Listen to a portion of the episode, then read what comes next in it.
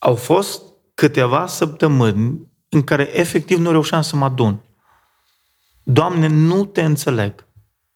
Deci niciun predicator, niciun evanghelist, niciun cântăreț, uh, niciun uh, uh, om cu daruri n-ar trebui să fie pe un piedestal în care trebuie pus doar Dumnezeu. Dar noi îi punem acolo. Ce faci? Să fii într-o astfel de situație. Te cerți cu Dumnezeu sau te refugiezi și mai mult în Dumnezeu? Și el îmi povestea că pleca până la magazin, spunea, uite, dragă, mă duc până la Lidl să cumpăr și nu mergea cu mașina, mm. mergea pe jos, să lungească drumul mai mult, să aibă timp să se roage cu Dumnezeu. Și o trebuie să treacă ani de zile până când într-o noapte, în timp ce se ruga în garaj, singur, noaptea, cu lanternă și cu Biblia, citea pe genunchi într-un garaj. Și într-o noapte vine soția lui, se pune pe cel lângă el.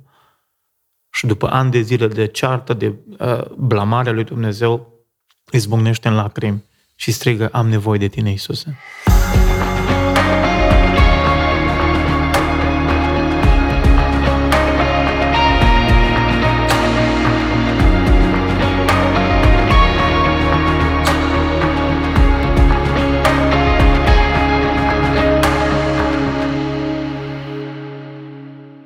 Ne aflăm la un nou episod al podcastului Rise for Christ și de data aceasta avem un invitat foarte special și înainte să-l introduc, vă încurajăm să mergeți pe site-ul nostru riseforchrist.com, să faceți o cerere de evangelizare, să vă informați mai mult despre ce facem noi legat de evangelizarea celor dragi și fără mai multă așteptare vi-l prezint pe Dorel Coraș.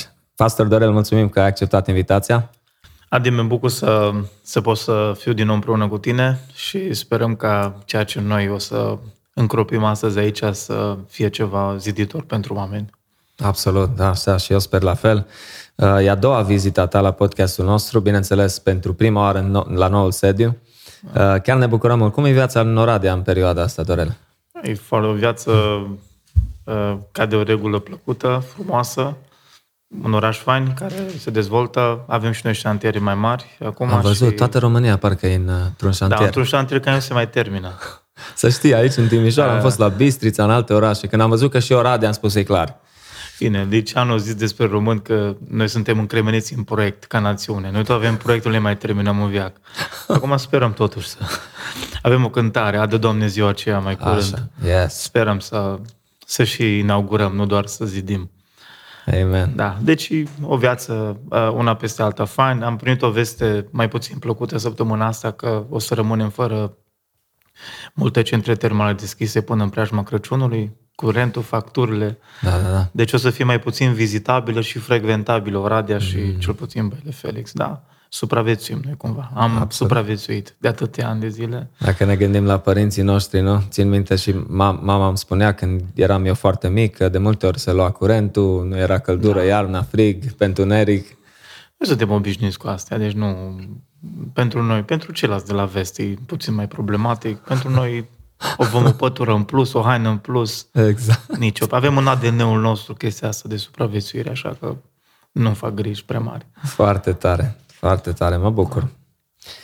Subiectul de azi este cu semn de întrebare. Dezamăgit de Dumnezeu? Mi se pare foarte, foarte important subiectul că dacă suntem sinceri cu noi, toți avem momente când ne întrebăm, Doamne, de ce ai îngăduit asta? Doamne, de ce trebuie să trec prin asta? De ce nu am mi s împlinit visul ăsta sau dorința respectivă? Dar poți să faci tu o introducere, ah. sigur, mai, mai bună. Um, am avut o perioadă în viață bună, în care aveam și mult mai mult timp um, și a fost o perioadă în care am încercat cumva să mă pun la punct cu, cu ceea ce înseamnă cultura, uh, literatura universală și uh, Țin minte că am, am dat de Dostoevski. Acum știu că în contextul actual să vorbești uh, pozitiv despre un rus e o chestie negativă. Dar uh, Dostoevski e un scriitor profund și țin minte că am citit uh, o carte care realmente m-a marcat, frații Karamazov. Și acolo e vorba despre trei frați, Dimitri, Alioșa și Ivan. Dacă vrei un fel de o tip, tipologie uh, pentru fiecare dintre ei. Dimitri este genul de om foarte vicios, mm. uh, omul care bea, chefuiește, dar care vorba are o inimă bună. De asemenea, Ivan este profilul intelectual lui rece, omul care nu crede în Dumnezeu, care are întrebări, care, dacă vrei, contestă divinitatea prin fel și fel de argumente și îl avem pe Alioșa. Acolo e un personaj care, de care te îndrăgostești. Alioșa este un tânăr, e cel mai mic emezinul familiei și e un tânăr care crede într-un mod sincer în Dumnezeu. El este fascinat de, de personalitatea unui uh, părinte, a unui stareț, pe nume Zosima. Și la mănăstirea unde era Zosima, uh, acest, mă rog, stareț, uh, veneau mii de oameni. Era un om recunoscut pentru sfințenia lui, pentru... Și la un moment dat, Alioșa este pe punctul în care vrea să se călugărească, fiind fascinat tocmai de personalitatea părintelui Zosima. Însă, da, omul se îmbolnăvește, îi pe patul morții și acum, înainte să moară, erau profeții pe acolo, că și pe acolo mai erau profeții, nu doar la noi. Wow. Uh, ceva în genul că o să se întâmple mari minuni, mari semne după moartea părintelui Zosima. Mm. Era o așteptare foarte mare din partea a mii de oameni, veneau și de la Moscova. Uh, se aștepta cumva ca după moartea părintelui Zosima să se întâmple niște miracole extraordinare, mm. ieșite din comun. Ceea ce e interesant este că, într-adevăr, părintele Zosima moare, mii și mii de oameni iau cu asal mănăstirea și imaginează-ți că în preajma slujbei de mormântare, uh, pentru că în tradiția răsăriteană ortodoxă, uh, sfinții, da, sfinții uh, ajung într-un, fiind atât de pătrunși de har, mă rog, încât după moarte și trupurile lor miroasă a mir, a fel de parfum. Și e un mare șoc acolo la mii, al, din partea miilor de oameni pe care l-au când vin la mănăstire și constată după vreo trei zile că trupul părintelui Zosima dugnea ca și trupurile oricărui muritor. Right. Atât de mare dezamăgirea, deci gândiți-vă, așteptările sunt așa de mari și pe atât de mari dezamăgirile încât uh, miile de oameni mai apoi părăsesc dezamăgiți mănăstirea. Printre ei, bulversat este și tânărul ăsta Alioșa. M-am gândit cumva la el pentru că, uh, dacă vrei, în el, în arhetipul lui, în prototipul lui, există semânța fiecărui credincios, într-un fel. La ce mă refer? Foarte mulți oameni, uh, pentru că sunt dezamăgiți în viață, de oameni, de societate, de politicieni, de uh, prietenă, de prieteni, de părinți, de copii, în fine. Oamenii la un moment dat ajung în punctul în care își canalizează toate, toate speranțele înspre Dumnezeu. Mm. Și adevărul este că și de partea cealaltă se face o greșeală mare. Și acum vorbesc cu uh, cât se poate de direct și de franc despre mediul evanghelic. Așa. Le spunem, veniți la Hristos, toate lucrurile o să se rezolve. Veniți la Hristos, nu o să mai tușiți, nu o să se mai prinde COVID-ul de voi. Uh, veniți la Hristos, o să aveți bani, o să fiți sănătoși, mm. o să meargă toate lucrurile bine. Se creează un fel de așteptare din partea oamenilor foarte mare. De fapt, se construiește, se construiesc niște așteptări pe niște iluzii mari de tot. Și mai ales pentru oamenii care n-au nicio bază biblică. Oh, da. Deci ei chiar da, nu au citit le, Biblia, nu o da, cunosc. Da, da, și le promitem, vorba aia mare cu sarea. Deci le promitem cumva, uh, uh, simțim că avem cumva nevoia să licităm mai mult. Numai că atunci când te uiți în Scriptură, vezi că Hristos acționează total diferit apar, apar pe chestie un mod al lui Hristos de le spune, bă, sunteți siguri că vreți să veniți după mine, mm. pentru că uitați ce vă așteaptă. Gândiți-vă bine. Da. Dacă te uiți în Ioan capitolul 6, pentru că poate să fie un, uh, un, uh, un pasaj la care putem, de exemplu, să pornim în călătoria noastră legat de dezamăgiri la, în direcția lui Dumnezeu. Dacă te uiți în, până în Ioan capitolul 6, îți mii de oameni care merg după Isus. Mm. Acum, pe bune, de cine n-ar vrea să fi făcut parte din să zicem, biserica aia. E visul fiecăruia dintre Învieri noi. din da? morți, tămăduiri, înmulțiri de pâini, de pești, supranatural, ăștia pășau pe supranatural în fiecare, în, în supranatural în fiecare zi. Și dintr-o dată Iisus le ține o predică. Deci totul se dezumflă la o predică. Și Iisus le spune simplu, franc, uh, uitați care e treaba, eu sunt pâinea vieții. Cine nu mănâncă pâine, asta nu are viață. Și în momentul ăla, spune cu Dumnezeu că zic oamenii, atenție, ucenicii, mm. cercul celor 70 și cercurile concentrice spun, poftim? Vorbirea asta e mm. prea de totului. Cine poate mm. să o mai sufere? Și ce au făcut? Spune Biblia că l-au părăsit. Da. De ce? Pentru că se creează niște iluzii și mai apoi uite, oamenii trăiesc deziluzii. Și realitatea este că, dacă este să fim onești, sunt mulți oameni care astăzi părăsesc bisericile, părăsesc bisericile. S-au închis biserici da, întregi, mai ales în Statele închis, Unite și în alte subțiat, părți în Europa. Uh, și oamenii nu mai vin la biserică pentru că au trăit niște dezamăgiri.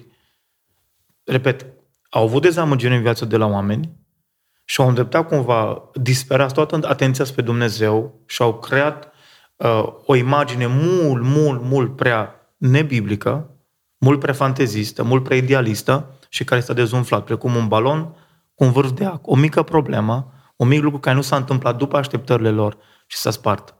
Și în dezamăgire e un recul pe Absolut. care oamenii, și oamenii pleacă înapoi de unde au venit. Mi s-a părut așa interesant că ai menționat și faptul că de multe ori predicatorii sau cei care cheamă oamenii la Hristos le promite, haideți că o să fie bine, nu o să mai suferiți, nu o să mai aveți problemele astea da. și astea, sau cum am auzit un, un predicator care a spus, noi le spunem, hai veniți la Hristos uh, și știu că ai o mașină scumpă, știu că ai o casă plătită afară, ai un job foarte bun, dar Isus o să fie cireașa pe tort, îți mai ai nevoie totuși și de ultimul ultima binecuvântare sau ultimul beneficiu, dacă pot spune așa. Și atunci îți dai seama că dacă doar atât ai Hristos pentru ei sau relația lor cu Dumnezeu sau Evanghelia, doar atât înseamnă, a, dar ceva mai în plus să fiu mai fericit, adică tot despre el, tot despre mine e, e chestia. Sau de multe ori am vrut să menționez exact ce ai spus, faptul că de multe ori, din păcate, vine și de la cei care cheamă pe mulți oameni la da. Evanghelie, la adevăr. Păi, dacă de urmă cu 2000 de ani în templu se vindeau porumbei, da, cred că după 2000 de ani se vând iluzii multe prin temple. Mm. Iluzii. Și tocmai asta, uh, dar la un moment dat iluziile astea sunt spulberate de realitate. Right. Pentru că oamenii, oamenii descoperă că de fapt umblarea cu Dumnezeu e cu totul diferită de așteptările lor. All or nothing. Da. totul sau nimic, nu? Corect, corect. corect. Da, da. Da. Oamenii sunt dezamăgiți, asta este adevărul și spun asta pentru că consiliez oameni, consiliez oameni care trăiesc anumite dezamăgiri, nu-L înțeleg pe Dumnezeu, nu înțeleg de ce se întâmplă așa. Mm-hmm. Bineînțeles, pe partea asta lucrează pe de altă parte foarte bine și diavolul care e specialist în a pune sămânța îndoielii în mintea oamenilor și în a-i face pe oameni să să aibă o imagine denaturată despre Dumnezeu. La care, din păcate, uneori contribuim și noi. Right. Trebuie să ne asumăm lucrul ăsta. Și trebuie să ne pocăim și să le prezentăm oamenilor Evanghelie completă, nediluată, nefiltrată uh, și o Evanghelie uh, întreagă. Amin. Să continuăm atunci despre ce, la ce ne referim, adică ai făcut o introducere foarte faină, să mergem mai departe. Cum putem să fim dezamăgiți de Dumnezeu? Sau ce se întâmplă în viața credinciosului sau a celui care nu a înțeles cu adevărat Evanghelia? Dacă este să, dacă este să hai să luăm câteva motive pe care aș vrea să mergem. Primul din ele, dacă există un motiv foarte mare pentru care oamenii ajung să fie dezamăgiți de Dumnezeu, este pentru că El lucrează diferit cumva de așteptările noastre. Și asta este o, o, o primă, dacă vreți, poartă prin care dezamăgirile intră în viața noastră. Ehm, noi ne așteptăm la ceva și se întâmplă altceva. Gândește-te la, la strigătul lui Iov. Mm. Noi știm că e un om care a suferit. Mm. Iov zice o chestie, mă așteptam, spune la un moment, zice, mă așteptam la fericire. Adică având în vedere, bă, am mers la biserică, mi-am dat zeciuiala, mi-am crescut copii în frică de Dumnezeu, am fost pocăit, am întins mâna la orfan, mi-am păzit ochii, am fost moral, am fost integru. Mm. Și spune el, având în vedere că am făcut toate astea, eu mă așteptam la ce? E pe legea uh, retribuției. Faci bine, bine ți se face. Și spune eu, mă așteptam la fericire. Și spune, când colo, nenorocirea a venit peste mine. Și nu înțelege de ce. E ca și cum te lovi un tren, un intercity, vorba românului, bă, te lovește trenul și nu știu de unde vine. Și de ce? Pentru că, pentru că avem așteptări care uneori sunt spulberate de modul în care uh, evenimentele din viața noastră au o anumită turnură.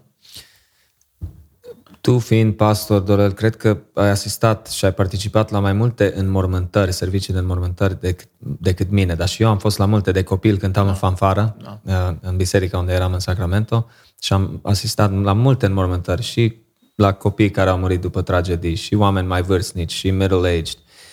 Și dacă rețin eu bine, cred că practic la fiecare din înmormântările astea cineva a predicat despre Iov și despre viața lui Iov. Mi se pare foarte interesant.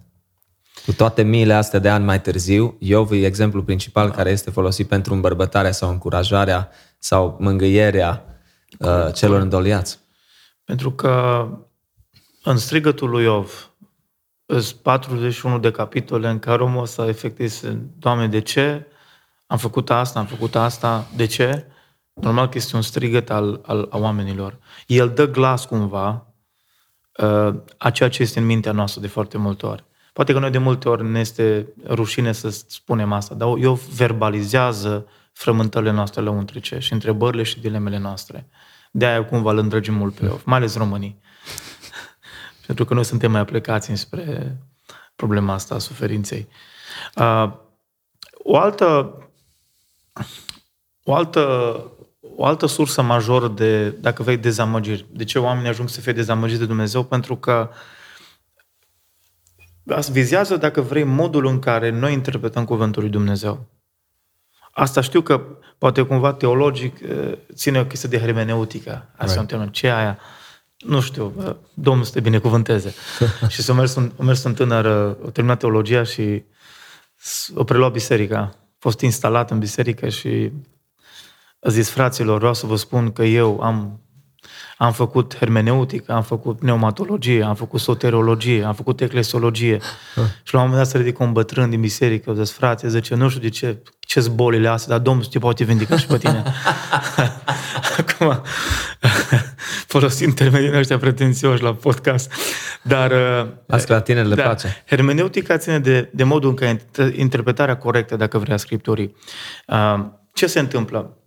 Cu atât mai mult astăzi în care oricine are un telefon, are un Facebook, are un cont și are o transmisie live, poate să devină teolog peste noapte. Noi am văzut tot felul de... Uh, în România avem șoferi de tir, teologi, avem uh, da, oameni care specialiști. Da, avem pe unul care se pune în sufragerie, uh-huh. cei s-o năzări noaptea, vine și spune că sunt revelațiile de Dumnezeu. Uh-huh. Acum, problema cea mai mare este că noi avem un construct teologic, mi-l formăm, luăm din Scriptură într-un mod selectiv, luăm ce ne place. Sau ce ne învață da. poate anumite biserici, exact, anumiți exact, exact. pastori, deci da. Uh, un, venind din contexte diferite. Da. Uh, Adi, gândește-te la, la, la, la, o, la o problemă serioasă de, de interpretare. Noi foarte, de foarte multe ori facem teologie pe narațiuni, mm-hmm. pe exemple, dacă vrei, și nu pe învățători. Mm-hmm. Și atunci avem foarte multe probleme. Na. Pentru că dacă Isus l-a vindecat pe ăla, trebuie să mă vindece și pe mine, punct. Îl bag cumva într-un unghi pe Dumnezeu în care El trebuie să lucreze neapărat. Și noi inoculăm oamenilor, uitați, l-au vindecat, l-au vindecat pe cutare, m-a vindecat pe mine, trebuie să te vindece și pe tine. 100% nu există. Omul crede, normal. Și dacă nu se întâmplă? Hmm. Deci modul în care noi forțăm uneori uh, textele biblice ca să prindă bine în, în, în fond la ceea ce spunem noi, poate să creeze mari probleme. După aceea, faptul că nu armonizăm o învățătură cu restul învățăturilor Scripturii este o altă problemă foarte serioasă pentru care oamenii ajung să fie dezamăgiți, pentru că, repet, își proiectează anumite așteptări și care mai apoi se dezumflă. După care, dacă ar fi, uh, hai să spun, atribuim de foarte multe ori uh, împlinirea unor profeții din Biblie unor evenimente contemporane. Există ispita asta, mă? Unde scrie în Biblie despre COVID? Acolo. Nu scrie nicăieri despre COVID. Right. Dar noi trebuie să, trebuie să găsim, noi trebuie să găsim o chestie, o chichiță, un, o, acolo, ah, COVID, uitați-vă unde scrie despre COVID. Ce mult e forțat, în special Vechiul Testament, da. multe din chestiile astea. Și Apocalipsa, să nu uităm, corect, care corect, nu mai are nicio taină. Pentru noi deja nu mai are nicio taină. da. Uh, gândește-te o chestie, uh, William Miller, Uh, apropo de țara din care tu vii, 21 martie 1843. Mm. William Miller, după ce a stat în cartea Daniel cu săptămânile, cu profețiile din Daniel, după ce a studiat omul, nu știu, 2-3 ani de zile, au zis, în data de 21 martie 1843 va veni Hristos, a doua venire. Să-ți imaginezi că zeci de mii de oameni și-au vândut tot ce aveau, erau îmbrăcați în haine albe, cum altfel? Wow. Nu? Regulamentar îmbrăcați și undeva pe un câmp uh, așteptau să vină Hristos. Și gândește-te că vine presa la fața locului, vin ziare din toată America să... Bă, vine Isus. Da. Mii de oameni își vând tot ce au. William Miller era în mijlocul lor, se rugau, se roagă de dimineață și până seara și când apune soarele, nu vine Isus. Wow. Și mai trece o zi și nu vine Isus. Ei, gândește-te că toți oamenii ăia uh, au vrut să-l omoare pe William Miller la un moment dat, știi? Era și el prezent acolo era între și el. miile A de oameni? scăpat, cum a reușit. știi, că prin urechile acului. Da. Dar gândește-te, creezi o așteptare, pentru că tu interpretezi ca în Daniel scrie și faci niște calcule care par logice, culmea. Da. Și, și după aceea se creează un recul extraordinar de mare, mari, mari dezamăgiri. Uh, de exemplu, uh, uh, a fost iară legată de o dată, da? Uh, noi avem 666. Numărul, Noi știm da. că e deja e chip, nu mai avem nicio taină. Domne, chip, nu știu de unde, dar e chip, clar. Uh, cineva în, o zis așa, în, în data de 6, a 6 a 2006 e ziua în care va veni, uh, va fi dezlănțuit anticristul. Right. 6 a 6 a 2000, normal, străie de 6, trebuie să potrivească cumva. Dar spun încă o dată, e un mod eronat de a interpreta cuvântul lui Dumnezeu. Uite ce mai avem o chestie de, de așteptări. Hai să spun, uh, tu nu practici asta. Ok? Nici cei care ne ascultă nu practică. Dă, ați întâlnit situații de genul ăla când partea Aia. stângă 12 și 13 versetele. Da, da, da, da. S-a întâmplat că la un moment dat cuiva Dumnezeu se poate, nu spun, un mod excepțional prin care Dumnezeu a vorbit cuiva Right. în felul ăsta, într-o situație limită, dar spun excepțional, și dacă i-a vorbit odată, omul vrea să vorbească de fiecare dată în modul ăla. Are așteptarea asta, Și le mai dă și altora metoda asta. sigur. Deci noi transformăm un mod excepțional în care uneori Dumnezeu ne poate vorbi într- într-o metodă. Și atunci sunt oameni care deschid, a, va, va fi binecuvântare și creează anumite așteptări. Și că nu se dezamăgiri. întâmplă, după Da. cum... Apropo de asta, uh, a fost cineva tot așa la o deschidere de Biblie. Nu intra la el în casă până când nu trebuia să deschizi Biblia și a zis uh, omul respectiv, ok, o zis alegeți un verset. Și spune de, stângă, de pe stânga sau pe dreapta. O deschis tânărul nostru Biblia, da, și a zis uh, versetul 2, partea dreapta, din p- dreapta, pagina din dreapta. Ce crezi că eu căzut? Proverbe 30 cu 2, negreșit, sunt mai prost decât oricine și n-am pricepere de om. Poate că a fost profetică chestia asta, nu știu. Dar zic, înc- zic o chestie, uh, nu putem să cădem în chestii de numerologie. Biblia nu e o carte de numerologie. Abia în secolul uh, XIII se împarte Scriptura în capitole, în secolul XVI pe versete, tocmai ca să ne fie mai ușor de citit. Dar noi trebuie să corelăm întotdeauna mintea noastră 16 cu 16, nu știu de pe unde, și pentru oameni Biblia devine o carte mistică, o chestie de ezoterism, ceea ce e fundamental greșit. Right. Normal că ne creăm așteptări. Că noi ne așteptăm ca Dumnezeu să ne vorbească și credem că Dumnezeu chiar ne-a vorbit că am deschis Biblia și am citit versetul cu tare, ne-o să nou în ochi. Deși pe pagina aia mai erau încă 30 de versete. Dar spun că e o modalitate greșită. E o Absolut. modalitate greșită prin care putem să putem să, să ajungem dezamăgiți, asta vă să spun. Da? E o Felul în cale. care interpretăm Scriptura ne poate crea mari, mari, mari dezil- deziluzii în viață. De-aia uh, sfătuiesc pe cei care ne ascultă, citiți Scriptura uh, consecvent, nu citiți pe sărite, nu încercați să, uh, să găsiți nu știu ce uh, chestii, wow, ci luați-o consecvent, carte cu carte, temă cu temă, pentru că este un mod sănătos de a asimila cuvântul lui Dumnezeu. Deci, Dorel, Dumnezeu lucrează diferit de așteptările noastre. Interpretăm greșit și Scriptura de foarte multe ori. De ce mai suntem dezamăgiți? Uh, un, alt, un alt motiv uh, pentru care oamenii ajung să fie dezamăgiți de Dumnezeu este lipsa, dacă vrei, a unei perspective de ansamblu asupra evenimentelor. La ce mă refer când vorbesc despre uh, lipsa unei perspective de ansamblu? Faptul că eu văd totul în pătrățica mea, faptul că eu uh, mă raportez la Dumnezeu doar din perspectiva zilei de azi și nu privesc la ce a făcut Dumnezeu în, în trecut în viața mea și în același timp mie îmi lipsește perspectiva de viitor. Faptul că sunt în vremelnicie, dar după vremelnicie vine o veșnicie. Mm. Dacă eu decuplez vremelnicia vieții mele de veșnicie, n-are sens. Sunt lucruri care mi se întâmplă și care sunt absurde. Hai să o luăm concret. Un cancer, fază terminală, din perspectivă vremelnică e absurd. La un tânăr de 30 de ani. Sau ce spuneai tu, aminte, un copil uh, care e condus de părinți pe ultimul drum la 13 ani, desprins, decuplat de perspectiva veșniciei, right. e doar o absurditate și e imposibil să nu ajungi să fii dezamăgit.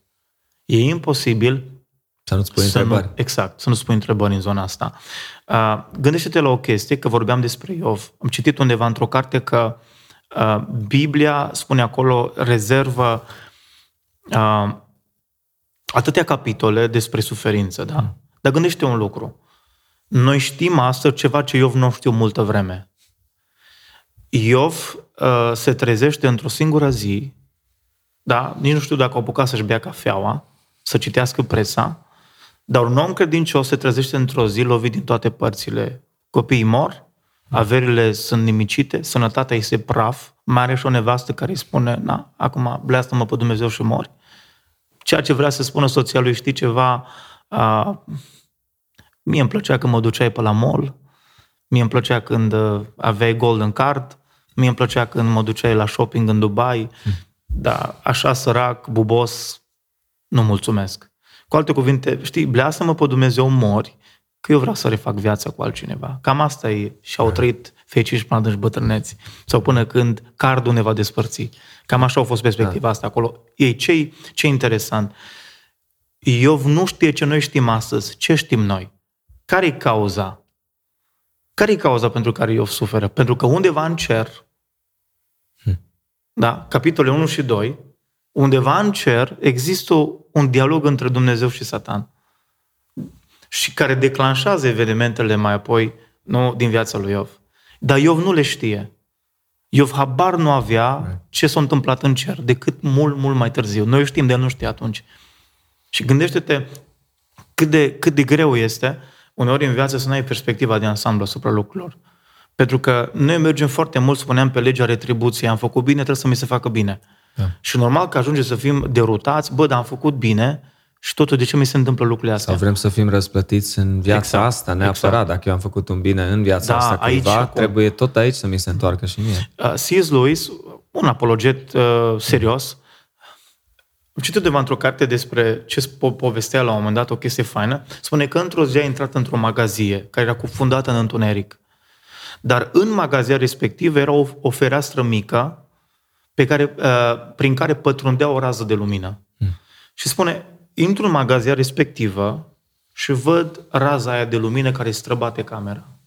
Deci tot e întuneric și spune, mă apropiu de raza de lumină și știi ce vede? Vede o rază de lumină în întuneric și mii și mii și mii și mii de firicele de praf. Hmm. Da?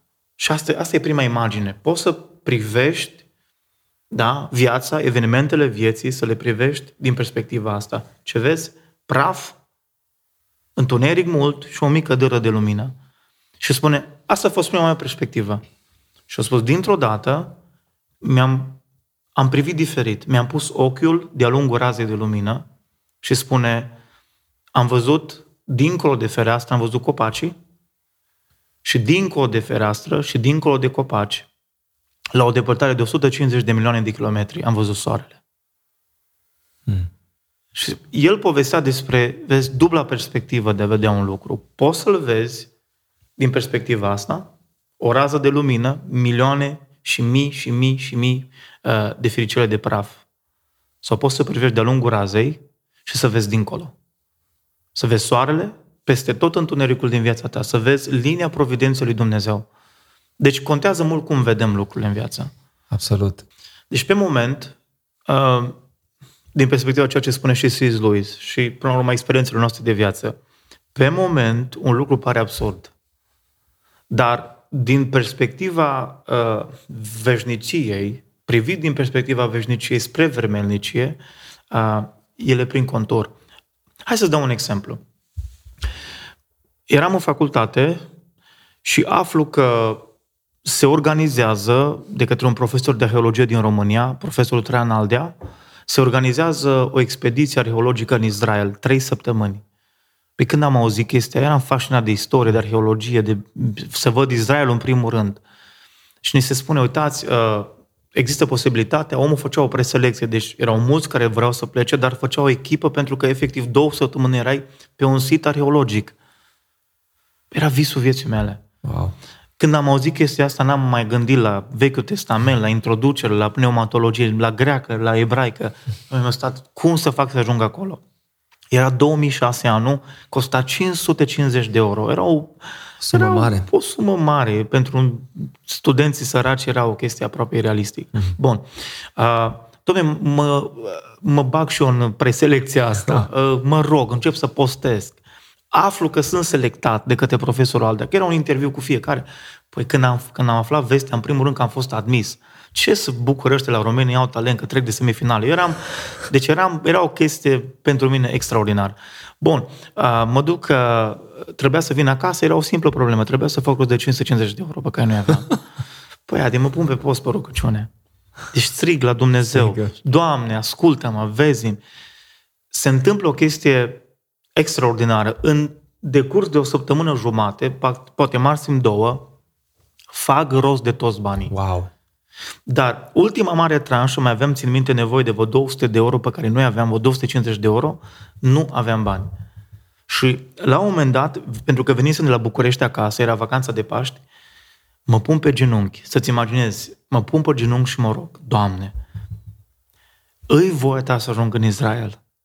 Doamne, dă-mi un semn, mai am nevoie de 250 de euro, Uh, trebuie să mai fac și pașaportul, dar, Doamne, dacă e voia ta să ajung în Israel, deci crede-mă, m-am rugat, cred că numai pentru mântuire m-am rugat așa tare. Doamne, vreau să ajung în Israel. Doamne, dar pentecostalul din mine vreau un semn. Da. Doamne, dă-mi un semn.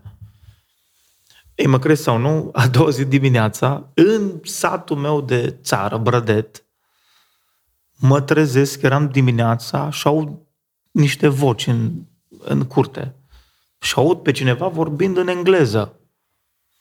Băi, mă trezesc, buimăcit, puțin, mă dumerez și mă duc în curte. Cine crezi că era în curtea mea? În curtea mea era președintele tribunalului din Ierusalim, domnul Bodeschi împreună cu soția lui. What? Pe bune. ok. Uh, cum a ajuns omul acolo. Exact. Cumnatul meu uh, are un uh, coleg care este recepționer la un hotel cunoscut din Oradea, unde vin foarte mulți evrei. Ăla îi spune lui cumnatul meu, bă, nu poți să-i duci tu pe ăștia doi, sunt oameni importanți. Uite, el președintele Tribunalului Ierusalim, împreună cu soția lui, vor să vadă peștera ușilor. Și nu știu cum, eu nu pot să-i duc, dar uite, îi nevoie de cineva. Dar au zis cum mă, bă, dar eu nu prea știu engleză, lasă-mă că te descurci, dai din mâini și nu-i problemă, oamenii vor să vadă peștera da, da, da. oștilor. Ok, cumnatul meu stătea la Oradea în vremea respectivă, dar eu eram în sat. Și știind că eu sunt sat și că le mai rup cu engleză, au zis, bă, hai că mă bag, îl iau pe Dorel, uh, le mai explică și el cumva și reușim să-i ducem pe oameni la peșteră să le explicăm. Așa.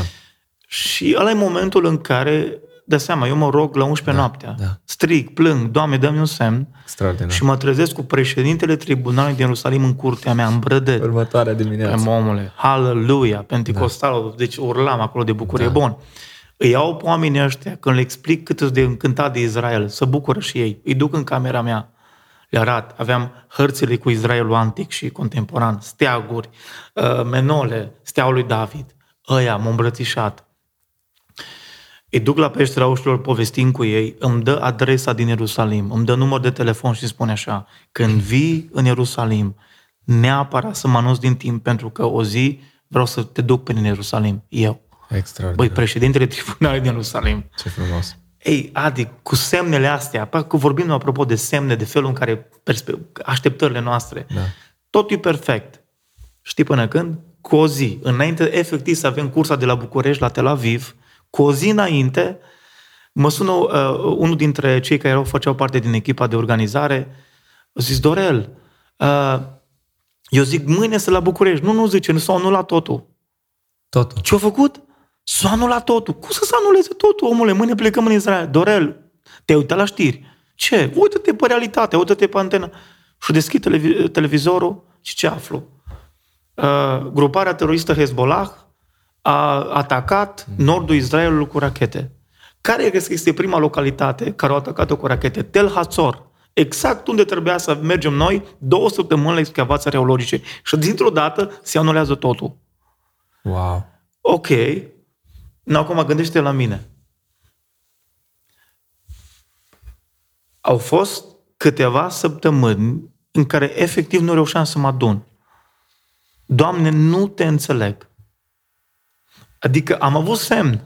Păi îmi vine președintele tribunalului de Ierusalim în curtea mea, în satul meu.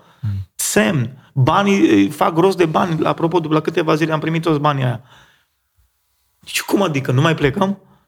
Sincer, m-a frământat foarte puternic chestia asta, cu semne, cu doamne, dar au fost clar, vorba aia, da și amin.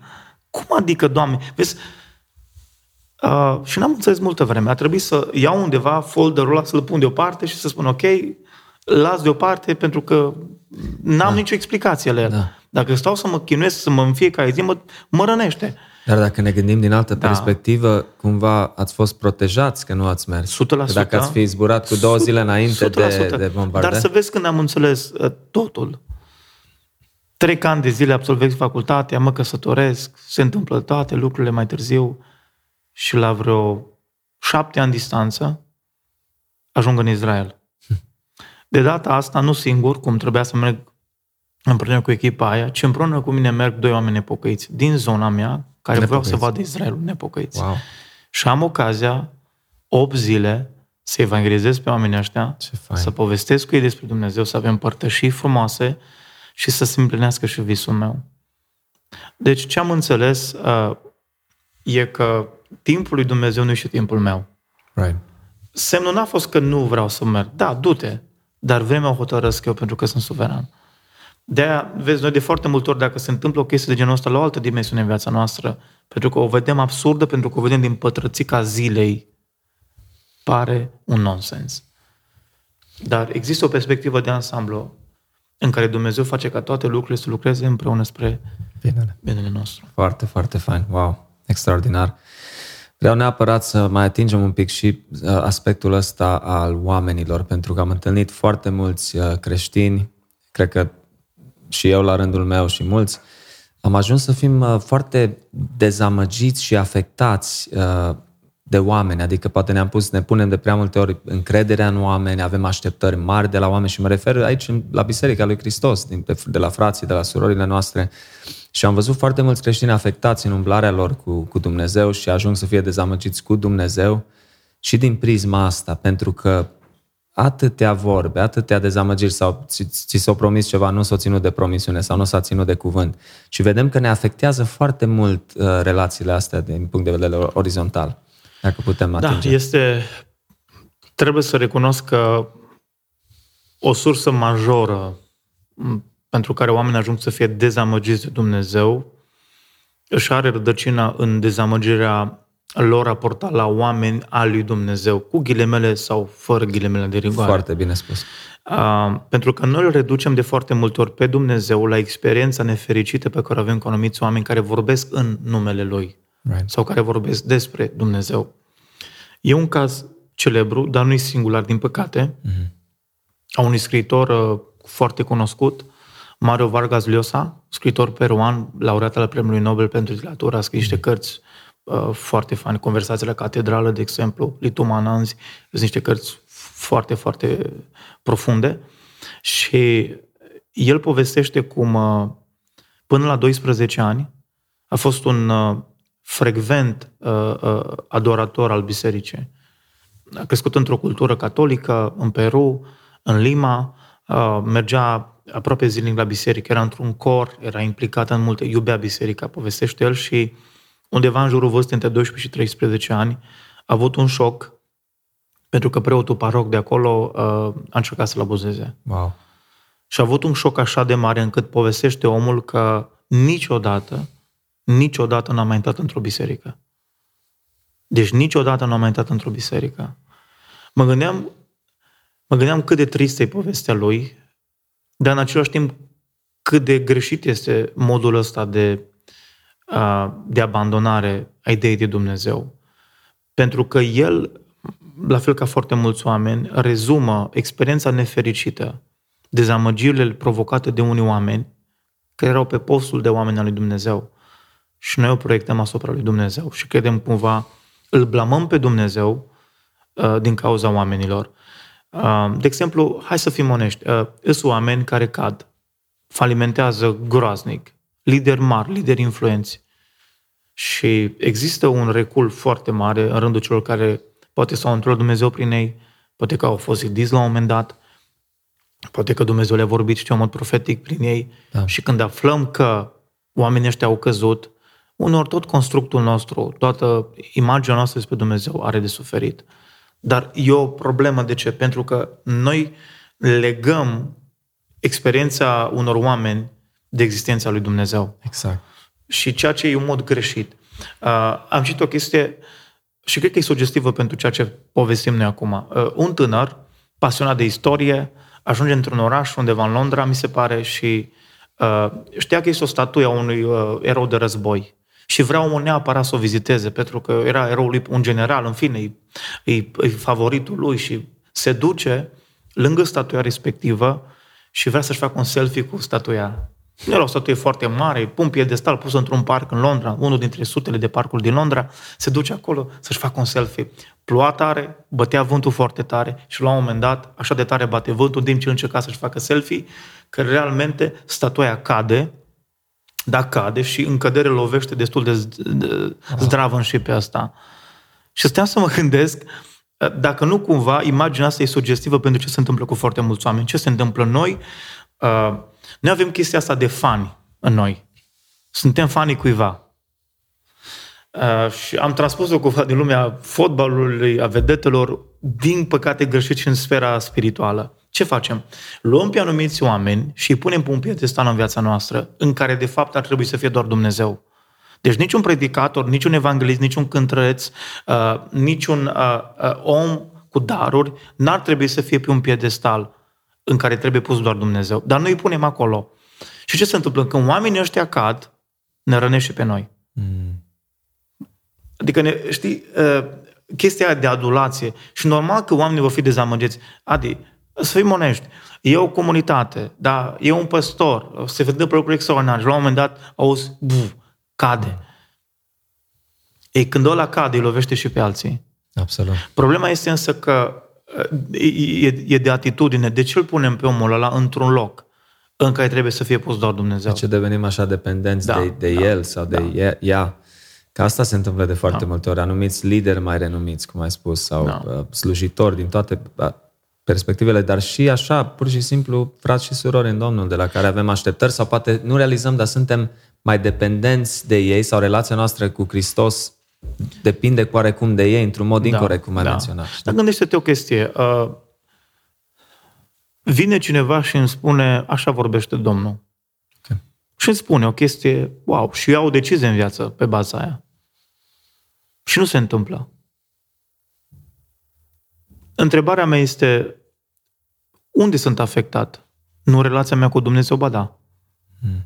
Pentru că de foarte multe ori sunt oameni care pretind că vorbesc în numele lui Dumnezeu și eu mă aștept să fie de la Dumnezeu chestia aia. Și dacă nu se întâmplă, asupra cui îmi proiectez toată dezamăgirea? Asupra lui Dumnezeu.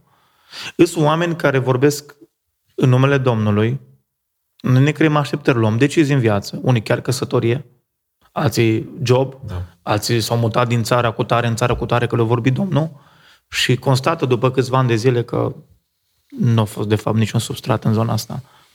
Și atunci, pentru că îți oameni care au, au vorbit în numele lui Dumnezeu, fără ca Dumnezeu să le, vor, să le vorbească, să ne spună nouă chestia asta, noi proiectăm toată dezamăgirea asta asupra lui Dumnezeu. Right. Și de-aia apelul meu, dacă vrei, este e un apel la maturitate. Amin.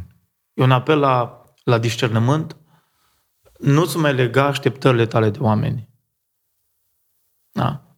Nu-ți mai, uh, nu mai sfă iluzii, pentru că vei avea deziluzii. Ia Biblia așa cum este, uh, nu doar cu promisiuni, ci și cu porunci. Da? Mi se pare atât de interesant uh, dacă privim la istoria creștinismului, să spunem, în ultimii 2000 de ani. Sunt mulți Augustin, nu? Sfântul Augustin, uh, Luther, Calvin, foarte mulți alții, Wesley, Edwards, you name it, puritanii, Bunyan, Da. you know, uh, John Owen și toți ăștia și dacă studiem și a- vedem viețile lor, o să rămânem foarte uimiți că cam toți au avut foarte, foarte mult de suferit. Adică au trecut prin încercări, cum le numim noi, foarte grele. La John Owen, spre exemplu, i-au murit 11 copii. Da. Toți în primii ani de viață. 11. M-am gândit la aspectul ăsta, nu? Uh, să nu mai spun boli, diferite chestii prin care au trecut dezamăgiri după dezamăgiri, probleme m, grave de sănătate și totuși acești oameni au fost folosiți de Dumnezeu într-un mod miraculos. Au venit mii, milioane de oameni prin acești oameni la Hristos, au fost cumva pionieri you know, ai, ai credinței noastre în Hristos, au dus Evanghelia mai departe, unii au plătit cu viețile lor ca Biblia să fie tradusă și așa mai departe. Dar uite că așteptările și suntem mai, mai influențați de cultura în care trăim, de societățile în care ne aflăm, decât ne place să recunoaștem. Pentru că dacă privim la aspectul ăsta, nu, noi vrem să fie pace, vrem să fie liniște, vrem să stăm în colțul nostru O viață acolo, previzibilă. să avem casa terminată, să fim... Dar la același timp ne amintim, nu, lumea în care trăim, da, se întâmplă ca oameni să violeze chiar copii. Se întâmplă lucruri atât de groaznice și urâte că nu le, nici nu le, le putem concepe, sau, dar mai să le uh, menționăm prea mult în detaliu aici. Deci asta e lumea în care trăim. Da. Până la revenirea lui Hristos. Asta e până, când, realitatea. până la sfârșitul vremii. Asta e realitatea în care ne Apropo aflăm. de în, list, în galeria marilor uh, oamenilor lui Dumnezeu din istorie, putem cred, uh, să menționăm cazul lui George Whitfield, care m, își dorea foarte mult să aibă un băiat, avea fete, își dori foarte, foarte mult să aibă un băiat și după ani de zile, în sfârșit, se naște un copil, un băiat. E atât de încântat, încât în momentul în care îl consacră în binecuvântare, se duce în fața congregației, în fața bisericii, și cu copilul în brațe îl arată bisericii și spune, "Uh, Domnul, Dumnezeu după ani de zile mi l-a dat pe acest băiat și Dumnezeu mi-a spus că va duce lucrarea mea la un alt nivel, că va fi mult mai puternic decât mine, că va face, uh, deci va extinde lucrarea de evangelizare la un alt nivel mult mai mare. Așa au crezut el. După câtva timp, uh, se îmbolnăvește de febră tifoidă și moare. Wow. Și George Whitfield e la pământ. E, e praf, e dezamăgit, e deziluzionat, nu mai are chef să predice, nu se mai poate aduna bine și tot polemizează cu Dumnezeu. De ce, de ce, de ce, de ce? Și la un moment dat, uh, el- știți, cineva definea rugăciunea ca e- rugăciunea uh, e, e adevărată, rugăciunea în care nu te mai auzi pe tine, ci l-auzi pe Dumnezeu. Și spus că l-a auzit uh, vocea lui Dumnezeu, în, în sensul ăsta, în conștiința lui și a spus Dumnezeu, George, nu eu ți-am spus că băiatul tău va fi un evanghelist mai mare ca tine, că va duce lucrarea. Nu eu ți-am spus asta. Ceea ce tu ai spus că e voia mea, e fa- era de fapt o proiecție a dorințelor tale de tată. De câte ori proiecțiile noastre, dorințele noastre în viață nu le atribuim, punem ștampila de voia lui Dumnezeu peste ele pentru că sună prea fain, pentru că par foarte ok și rezonabile. Dar nu înseamnă că Dumnezeu și-a pus girul pe ele. Da. Și, și omul a trebuit după, să-și revină și să predice înapoi și să meargă mai departe. Și o mică paranteză legată de George Whitfield. Omul acesta predica la mase, adică predica da. fără amplificare, adică fără Unul microfon dintre de cei pe mai un mari deal. evangeliști ai secolului XIX. Man, Predica la 15-20 de mii de oameni și se auzea glasul lui până la aproape la, la sfârșitul... Fără îndoială și a și sfârșit bine. Da. Deci ăsta este apanajul oamenilor lui Dumnezeu, pentru că trebuie să fim atenți și la sfârșitul felului de viețuire. Man. Da. Dar așteptările astea irealiste despre Dar și viața ei de se azi. confruntă, da. da. Hai să o aducem mai aproape, nu ne gândim la Leonard Ravenhill, nu? Da. The Great Revivalist, ce cunoscut e. Care, îmi place mult, apropo, titlul cărții lui, uh, In Light of Eternity. Da. În lumina veșniciei, că cumva ce ai spus și tu mai da. devreme, au căzut odată că a luat foc o clădire, nu? În Chicago și o sărit de la etajul 3, nu știu unde, și-a rupt săracul toate oasele, o stat luni de zile în au rămas cu probleme după chestia aia, vă imaginați, și totuși omul până la bătrânețe, da. 80 ceva de ani cât a avut când aș, Așa a avut murit, vigoare spirituală și... și a continuat în ciuda circumstanțelor. Deci asta înseamnă perseverența, nu? Corect, Sfinților, corect, uh, cât corect. de importante. Putem să continuăm, Dorel, alte aspecte. A, poate că a trebuit să ne îndreptăm puțin spre niște concluzii. Deci, sau dacă vrei să... De ce nu să facem o recapitulare? Mm-hmm. Pentru că e important să sistematizăm ceea ce am spus astăzi. Da, și vrem ascultătorii da. să rămână cu ceva și să poată să aplice în mod deci, practic. Faptul că oamenii sunt dezamăgiți de Dumnezeu este o realitate. Nu putem să o ascundem sub preș, că nu predicăm despre asta. Că eu la, la capitolul tabun, subiectele de predică, asta yeah. e altceva. Yeah. Dar trebuie să fim onești. Interacțiunea cu oamenii îmi spune viața mea, experiențele mele de viață, ale tale, ale fiecăruia, ne spun că au fost momente în viață când am avut îndoieli, când am fost dezamăgiți. Mm. De ce? De ce se ajunge aici? Pentru că uh, Dumnezeu lucrează diferit de așteptările noastre și tocmai asta El e Dumnezeu. Da? Nu-L putem necondiționa pe El. Uh, Dumnezeu lucrează mai apoi, uh, uh, dacă vrei, într-un mod nu doar diferit de așteptările noastre, dar noi ajungem să avem dezamăgiri în viață pentru că uh, nu avem o perspectivă de ansamblu. Nu avem o perspectivă de ansamblu asupra lucrurilor. Vedem doar din perspectiva pătrățicii noastre. Mai apoi, uh, dacă vreau o altă concluzie pe care noi am, la care noi am ajuns împreună este că um, ajungem să atribuim anumite dezamăgiri legate de oameni, să le proiectăm asupra lui Dumnezeu. Sunt câteva motive, dacă vrei, pentru care noi ajungem în sfera asta dezamăgirilor, dar uh, ce trebuie spus foarte clar, că Dumnezeu nu minimalizează experiența dezamăgirii unui om. Doar că Dumnezeu încadrează în capitolul temporar. Toate sunt temporare. Yeah. În lumina veșnicie lucrurile diferă. Uh, atitudinea, cred că aici e lucrul cel mai important. Dacă vrei. Bun, suntem dezamăgiți. Am ajuns la concluzia că e o realitate. Domne, mai devreme sau mai târziu vei experimenta dezamăgiri. Întrebarea este ce faci când ești dezamăgit. Pentru că, în mod automat, o dezamăgire trebuie să te ducă în punctul unei decizii. Ce faci? Și revenind înapoi la șina de Ioan, capitolul 6, ce faci? Ce faci când nu-ți place predica lui Isus? Ce faci când nu-L înțelegi pe Isus? Ce faci când Isus nu mai face minuni? Când nu mai vindecă bolnavii? Când te rogi, te doare capul și nu-ți trece, ci te doare mai tare? Ce faci când n-ai bani și ai și mai multe datorii? Ok, ce faci? Ești în spital și nu te vindecă Dumnezeu. Ce faci? Despre asta e vorba. Ce facem? Și acolo avem două opțiuni mari și late. Mm. Vorbirea asta e prea de totului. Cine poate să o mai suferă, ne luăm și plecăm. Și mulți, adevărul e că asta au făcut. L-au părăsit pe Dumnezeu. Pur și simplu nu mai vor să audă de Dumnezeu, s-au refulat în fel și fel de chestii ezoterice, în fel și fel de dezamăgiri, în nihilism, în ateism, în uh, agnosticism. S-au refulat în toate astea. Și încep să blameze pe Dumnezeu toată viața după aceea. Avem cazul Charles Templeton, coleg de uh, slujire cu Billy Graham în anii 40, unde de cei mai puternici evangeliști la vremea respectivă, care la un moment dat, din cauza unor așteptări despre care le are el despre Dumnezeu, ajunge să devină uh, agnostic. Wow. Da?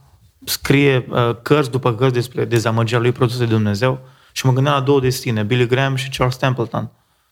Charles Templeton devine unul de cei mai mari agnostici ai secolului trecut și Billy Graham un cel mai mare evanghelist.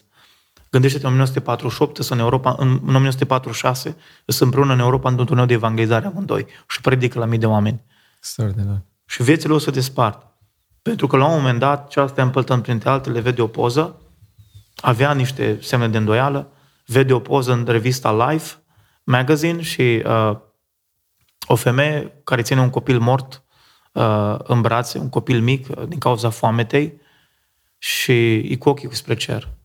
Într-adevăr, e o scenă dramatică, e un cadru dramatic și femeia se uita cumva cu ochii spre cer și copilul mort în brațe de foame. Și Charles Templeton spune că dintr-o dată aude chestia asta în mintea lui, uh, cumva un atac la adresa lui Dumnezeu. Nu puteai să dai câteva picături de ploaie?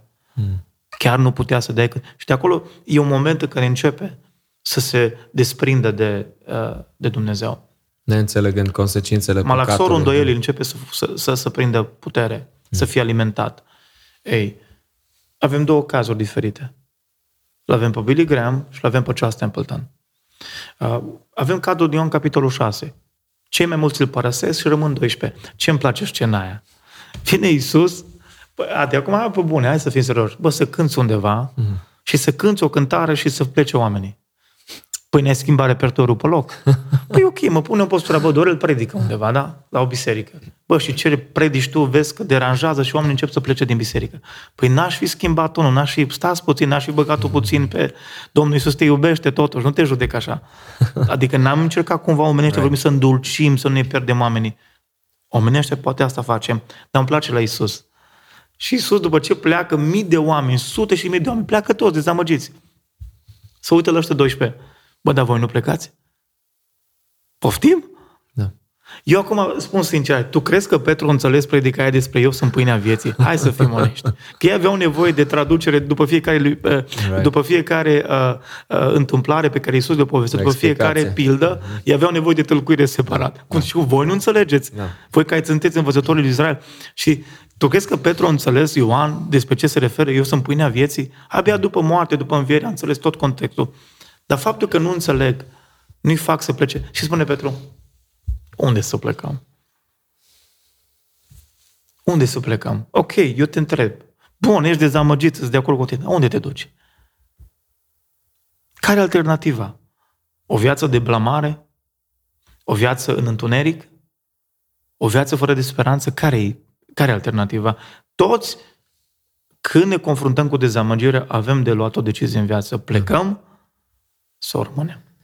Da, dar mai e un aspect, Dorel. Uh, uite, mulți care totuși nu au plecat, poate de rușine, poate de fața oamenilor, da. uh, continuă să meargă la biserică, dar sunt cazuri de neiertare de zeci de ani sau da. sunt contexte în care oamenii, da, vin la biserică, dar fie că scomoz, fie că au fost răniți de cineva, ei nu mai sunt eficienți, că statisticile ne spun că undeva la maxim 20% dintr-o anumită oarecare biserică slujesc sau se implicați mai mult și 80% da. Continuă să fie spectatori și asta e o problemă de mulți ani de zile, de zeci de ani în creștinism, cel puțin după statisticile din SUA. Sau există și oamenii ăștia, nu, care sunt răniți sau dezamăgiți oh, de Dumnezeu de, de la un motiv sau altul, Iar, care uh, stau și vin, fre- frecventează da, dar biserica. oamenii ăștia interesant, ei nu ei nu verbalizează dezamăgiri. Nu o să-ți spună ție, ba, de dezamăgit de Dumnezeu. Vin la biserică, dar foarte dezamăgit de Dumnezeu. Nu o să spună. Pentru că cei mai mulți nu se vulnerabilizează da, la nivelul ăla. dar refulează relațional.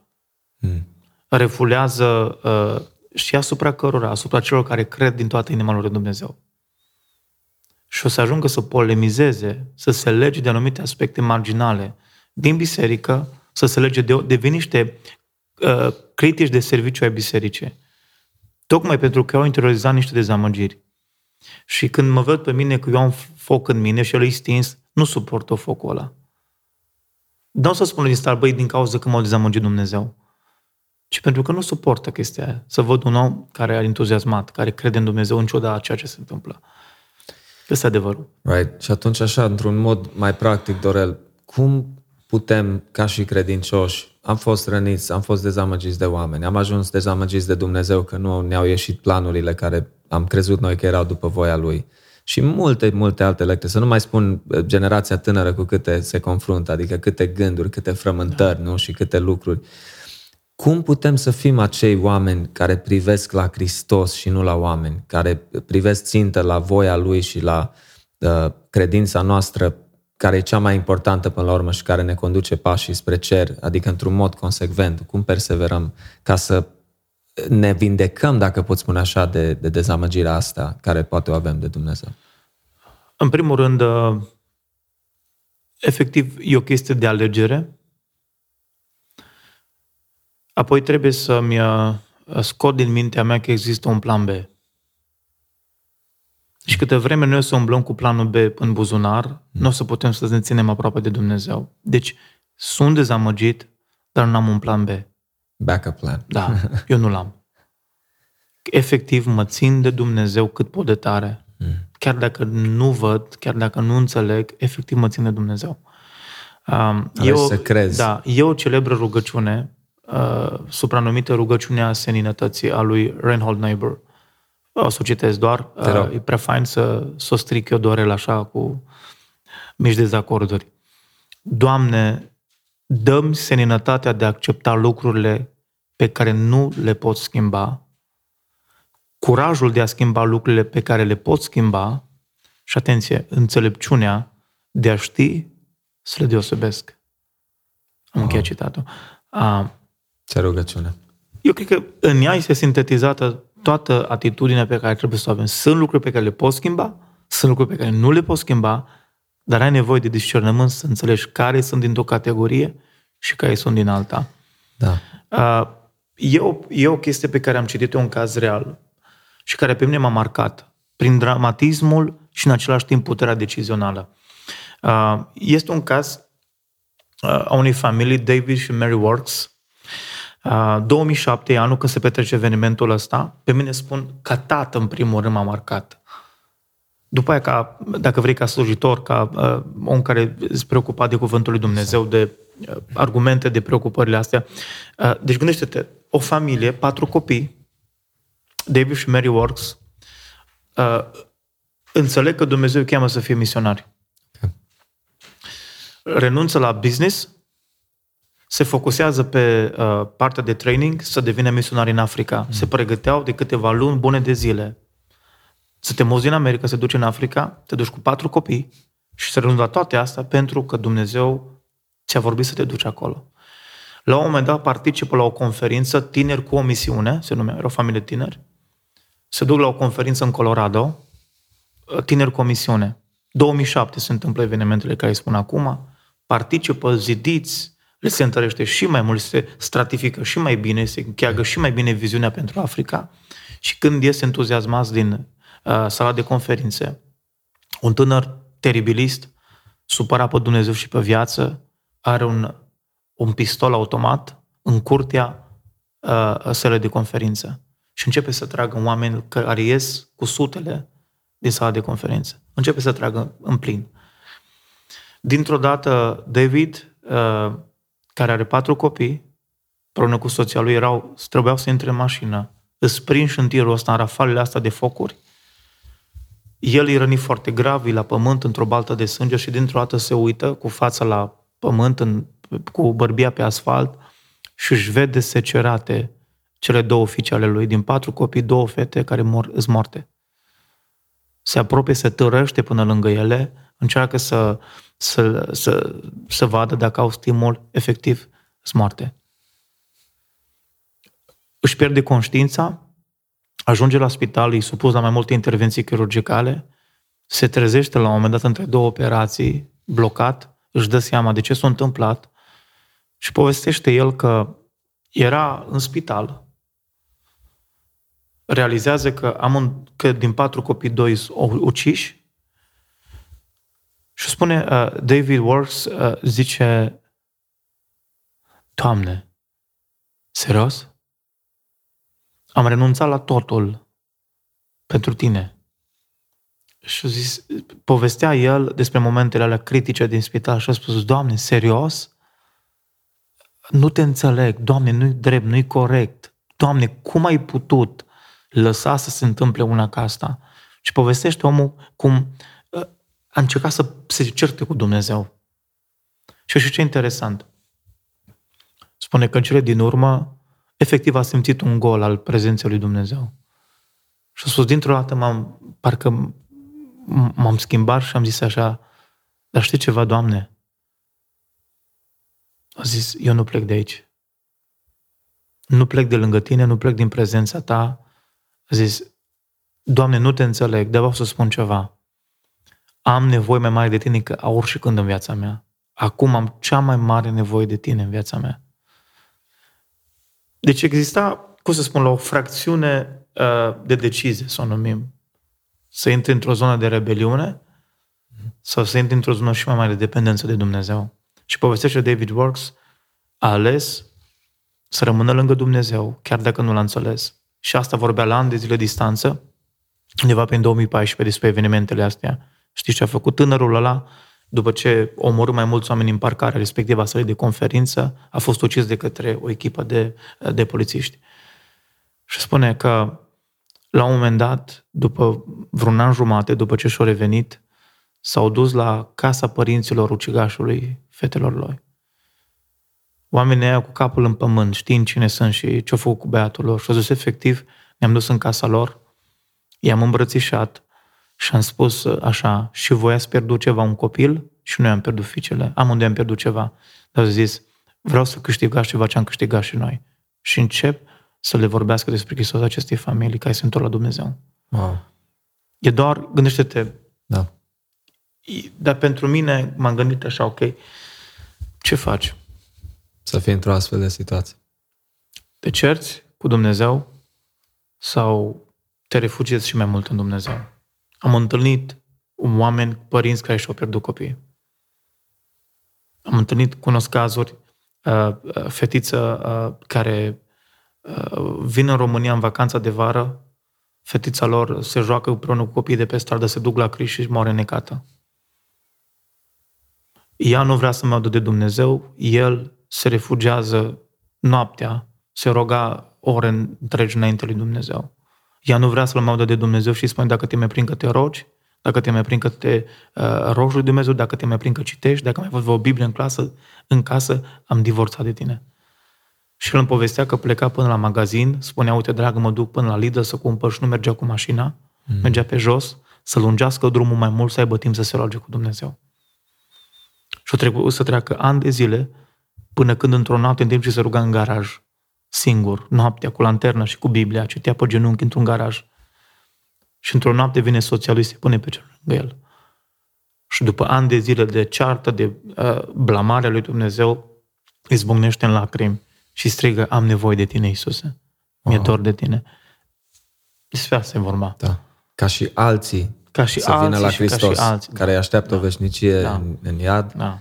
să aibă harul, să... Da. da. Deci prin zdrobire de multe ori se, se culege un rod foarte bogat. Ce, ce trebuie să le spunem celor care ne ascultă? Nu suntem Iov. Hmm. Nu ne este ușor, nu este confortabil să vorbim despre subiecte grele. Nu o fac cu, cu liniștea unui om care are pretenția că le înțelege pe toate. Sunt atâtea lucruri care habar nu am. Am atâtea frământări din viața mea la care nu am primit răspuns. Am rugăciuni de ani de zile înainte lui Dumnezeu în dreptul cărora n-am primit niciun răspuns. Și poate că nu o să primesc niciodată pe pământ, nu știu. Care e alternativa? Eu nu mai văd o altă alternativă. Deci o viață fără de Dumnezeu nu are sens. E o pierdere de viață. Și ce trebuie să le spunem celor de lângă noi uh, și celor care ne ascultă? Cred că e o chestie importantă. Ce trăiești tu, dezamăgirea ta, a înțeles-o și a trăit-o și Hristos. Right.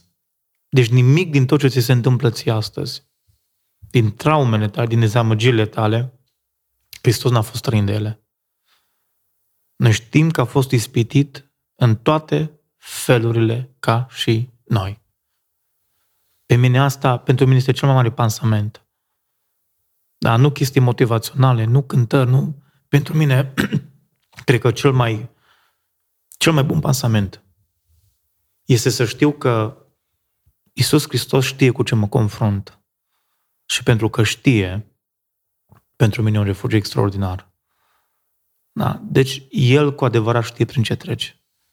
Și tocmai pentru asta s-a dus la Golgota. Și El mai spune, aruncați asupra lui toate îngrijorările voastre. Prin, uh, prin gura lui Petru. de da, avem dezamăgiri. Eu am, tu le ai. Um, avem uh, zone de ceață în viața noastră cu siguranță, unde nu pătrunde uneori nici lumina, dar aleg să merg mai departe și prin ceață, aleg să merg mai departe și când nu văd și când nu înțeleg uneori, pentru că alternativa e groaznică.